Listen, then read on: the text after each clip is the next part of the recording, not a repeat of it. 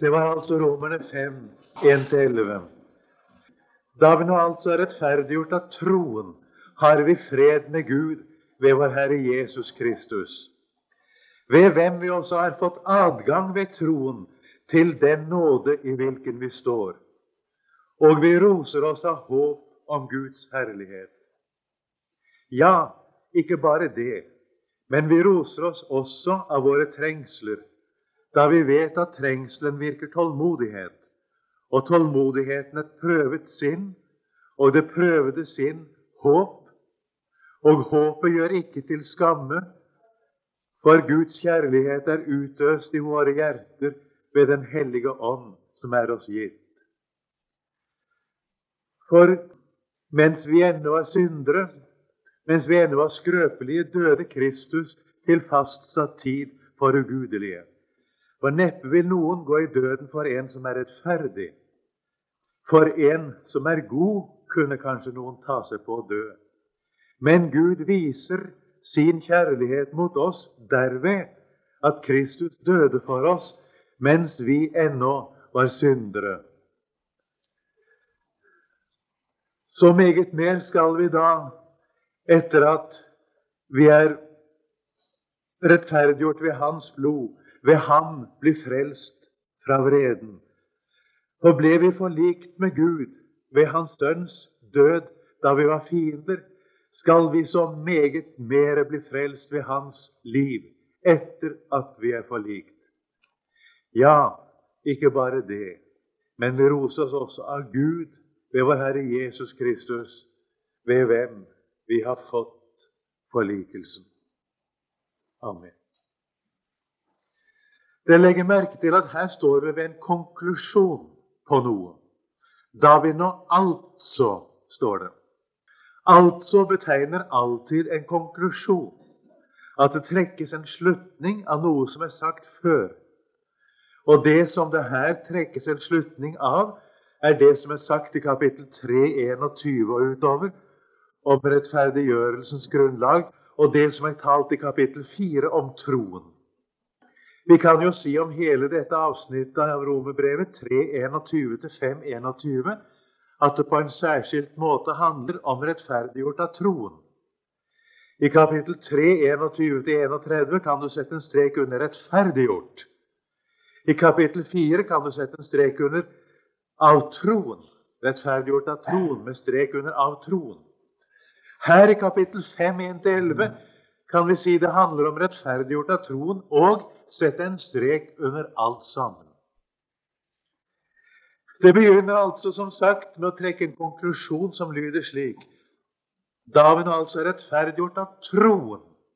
Det står i grunn fremhevet for å betegne motsetningen til da det altså ikke er ved gjerninger, da det ikke er på grunn av noe vi må være, ikke på grunn av noe Gud krever av oss, ikke på grunn av noe vi må prestere eller fullbyrde, ikke på grunn av overhodet noen som helst betingelse som Gud har satt.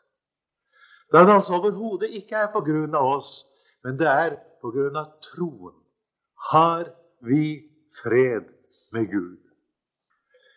Det betyr å ha en ordnet sak med Gud. At det er blitt riktig mellom Gud og meg. Vi kan i Det nye testamentet si det tales om to slags fred i vårt forhold til Gud. Det er det som her altså er karakterisert som fred med Gud. Det står egentlig i grunnteksten 'fred' i retninga, eller med henblikk på, vårt forhold til Gud. Det er det ene. Det andre er det som f.eks. står i Filippenserbrevets fjerde kapittel. Guds fred som overgår all forstand, skal bevare deres hjerter og deres tanker i Kristus Jesus. Altså en hjertets fred, en indre harmoni i hjertet. Men vi må være klar over at denne indre hjertets fred alltid er en virkning av den fred det er tale om her i Romerne 5.1. Det å vite at jeg har det rett med Gud. Når det er altså et spørsmål om hvordan skal jeg få det rett med Gud? så er det et spørsmål om jeg har fattet tillit til Jesus. Det er et spørsmål om jeg har hørt hva Gud forteller meg hva Jesus har gjort. Gud forkynner meg at Jesus han tok ansvaret for alle mine synder. Alt hva jeg har vært, hva jeg har gjort, hva jeg har opplevd, hva jeg har følt og tenkt og ment, og ikke minst alt hva jeg har forsømt. Det tok Jesus på seg. Han var der i mitt sted. Han sto for Guds ansikt med dommen over seg over min synd og over din synd. Og den dom som loven feller over vår synd, den ble eksekvert på vår stedfortreder Jesus Kristus. Det sier Guds ord meget klart. Like klart sies det at alt det som Jesus i sin egen person har gjort og er, det gjelder også oss. Han er i seg selv fullkommen etter loven. Han holder mål. Han virkeliggjør Guds idé og plan med mennesket. Vi ser f.eks. i Hebrebrevets annet kapittel hvordan Salme 8, som er en salme om Guds idé og plan med mennesket, hvordan den virkeliggjøres på Jesus Kristus. Han er menneske, slik som mennesket skal være. Og merk deg, er det istedenfor deg og meg, på dine og mine vegne, og det gjelder for deg og meg. Den som forkynner dette, det er Gud selv. Der hvor dette blir oss forkynt, slik at vårt hjerte fatter tillit til det, der er et menneske kommet til tro. Troen er, som kapittel 4 viser, intet annet enn det at et menneske stoler på Gud. Vi ser det ikke minst i kapittel 4, vers 3, der det står om Abraham. Abraham trodde Gud. Der står Gud ikke som objekt for troen, men det står som en hensynsledd, som uttrykk for at den tro det dreier seg om, er en hjertets tillit og fortrøstning på Gud selv. Et meget sterkt uttrykk. Abraham trodde Gud, og det ble regnet ham til rettferdighet. På samme måte er det der hvor det altså vekker mitt hjertes tillit, mitt hjertes fortrøstning, tross alt, at jeg har en stedfortreder som har tatt min synd, og en som gjelder for meg overfor Gud. Der har jeg min sak med Gud i orden fordi jeg tror på Jesus. Ikke av noen annen grunn. Jesus har ordnet min sak. Og ved troen på ham er det blitt mitt. Der er intet som skiller, intet som stenger, intet som skal bli annerledes i mitt forhold til Gud. Og det skal du merke deg, det gjelder fra troens første øyeblikk. Det kan godt være det når et menneske kommer til troen, at det kan være meget Gud skal rette på i vårt liv. Det er det alltid. Og jeg tror at det fremdeles er ting som Gud skal rette på og gjøre annerledes når det gjelder vårt liv og det vi skal leve som mennesker her i verden. Men alt det er en virkning av at vi tror på Jesus. Det er en virkning av at vårt forhold med Gud er i orden. Det er ikke en betingelse for å få det i orden. Det som bringer mitt forhold til Gud i orden, det er gjort. Det er fullbrakt.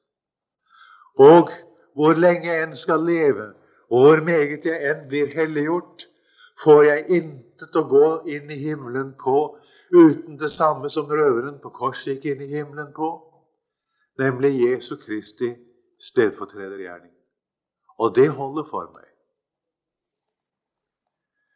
Da vi altså rettferdiggjort ved troen, har vi fred med Gud. ved Jesus Kristus. Og så føyes det til ved hvem, altså Jesus Kristus, vi også har fått adgang ved troen til denne nåde som vi står. Det er ikke alene det at jeg har fått alt dette i Jesus, men i Jesus har jeg også fått adgang til å tro på det, hvis du skjønner hva jeg mener. Det var det som hjalp meg da jeg kom til Jesus første gang. Men som du ser av den måten det er sagt på, har jeg en fortsatt adgang ved troen og på grunn av Jesus til den nåden som jeg er kommet inn i. Det trenger jeg. Det å komme inn i nåden, det er ikke skjedd én gang for alle. Visstnok er det stor forskjell på før et menneske kommer til troen på Jesus, og det at en er kommet til troen på ham. Det er sikkert nok.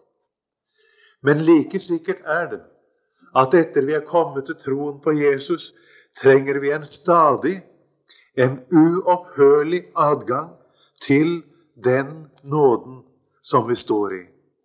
Og en slik adgang har jeg fått ved Jesus Kristus. Jeg kunne ha lyst til også, i sammenheng med dette vers 2, nevne dem som har vært kristne og kommet bort fra Jesus, og så atter blir vakt opp igjen til å vende om. Det blir så ofte sagt til slike du skal komme på samme måten som du kom første gang. Men vanskeligheten er den, vet du, at ingenting er på samme måten som det var første gang. Alt vil føles annerledes. Alt vil virke annerledes. Det som er vanskeligheten for en som har vært en kristen, er kommet bort, sløvnet hen, og så vekkes opp og kommer tilbake, det er nettopp Han kjenner seg så forferdelig kold og død innvortes. Det er ikke noen følelser i det hele tatt ofte for en slik. Mens det første gang kanskje da var det så mange slags følelser. Så er det liksom alt er så dødt, og en er så innvortes vissen. Men du skjønner, når man sier det, du skal få komme på samme måte som første gang, så er det ikke egentlig det man mener. Det som er realiteten, er du får komme på samme vilkår som du kom første gang. Du har den samme adgang. Du har den samme rett. Du har det samme Guds løfte. Det er det de trenger å få høre. Og jeg har lagt merke til at det er underlig hvor det kan hjelpe når det går opp for en. Ja, jeg har den samme adgangen. Jeg har det samme vilkåret. Det er ved Jesus Kristus, ved troen. Og så fortsetter ordet med intet mindre enn å si vi roser oss av håp om herlighet hos Gud. Altså roser oss av en evig salighet. Det vil ofte stå så fjernt for oss, det at vi skal nå målet. En spør seg selv, en tør nesten ikke si det høyt, mon jeg skal nå det skjønne land, som snubler gang på gang. Kan jeg virkelig tro det, at en som meg skal nå målet? Ja, sier Guds ord, du skal til og med få rose deg av det. Det er underlig å se på hva Guds ord sier vi skal få rose oss av.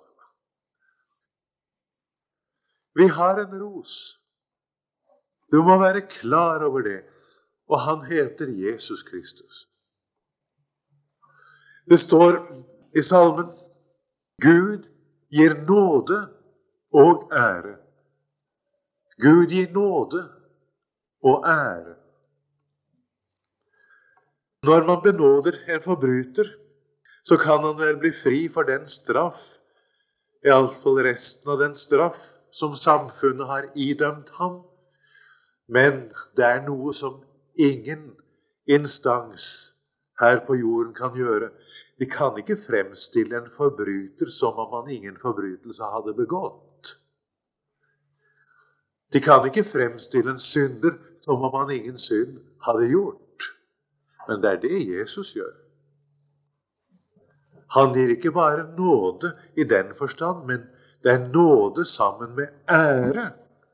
Vi blir fremstilt for Gud, merk deg det, som om vi aldri hadde syndet. Vi står der ikke æreløse. Vi har en virkelig ros.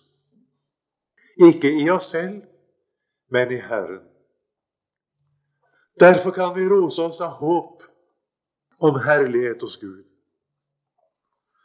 Videre kommer vi til nå straks vi roser oss også av våre trengsler. Og du hører apostelen sier det i 1. Korintene 12, er det vel?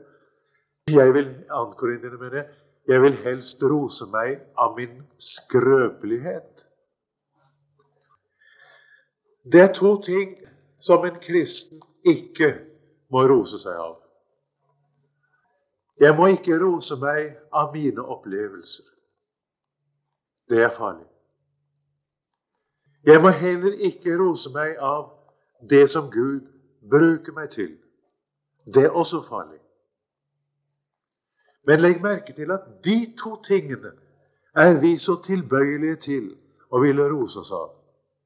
Det vi får oppleve, og det som Gud bruker oss til. Det skal ikke mye av den rosen til før vi avsporer. Den rosen advares vi imot. Vi advares like mye mot den som vi advares imot å rose oss av våre egne egenskaper. Vi advares mot å rose oss av det som vi har fått av Herren, både som personlige egenskaper, som åndelig utrustning, som lys i Guds ord, som det å bli brukt til å hjelpe andre, eller hva som helst som Gud gjør og virker i oss og gjennom oss. Men én ros får jeg lov å ha, og det er den at jeg har Jesus. Jeg får lov å rose meg av det som Jesus har gjort, det som Jesus gjelder for. Så får jeg lov å rose meg av håp om herlighet hos Gud. Og så får jeg lov å rose meg av, som det står videre, ja, ikke bare det, men rose oss også av våre trengsler fordi vi vet noe som vi forresten har lett for å glemme, men som vi bør vite, at trengselen, det som gjør veien trang, ufremkommelig, det virker tålmodighet. Egentlig står der standhaftighet, utholdenhet, i å klynge seg til Guds løfter. Og denne tålmodighet, denne standhaftighet og utholdenhet i å klynge seg etter Guds løfte, virker igjen et prøvet sinn, dvs. Si et sinn som har opplevd at løftet holder. Og dette prøvede sinn virker igjen håp. Det er underlig når du oppdager du trodde ikke forgjeves på et løfte. Det gir deg håp.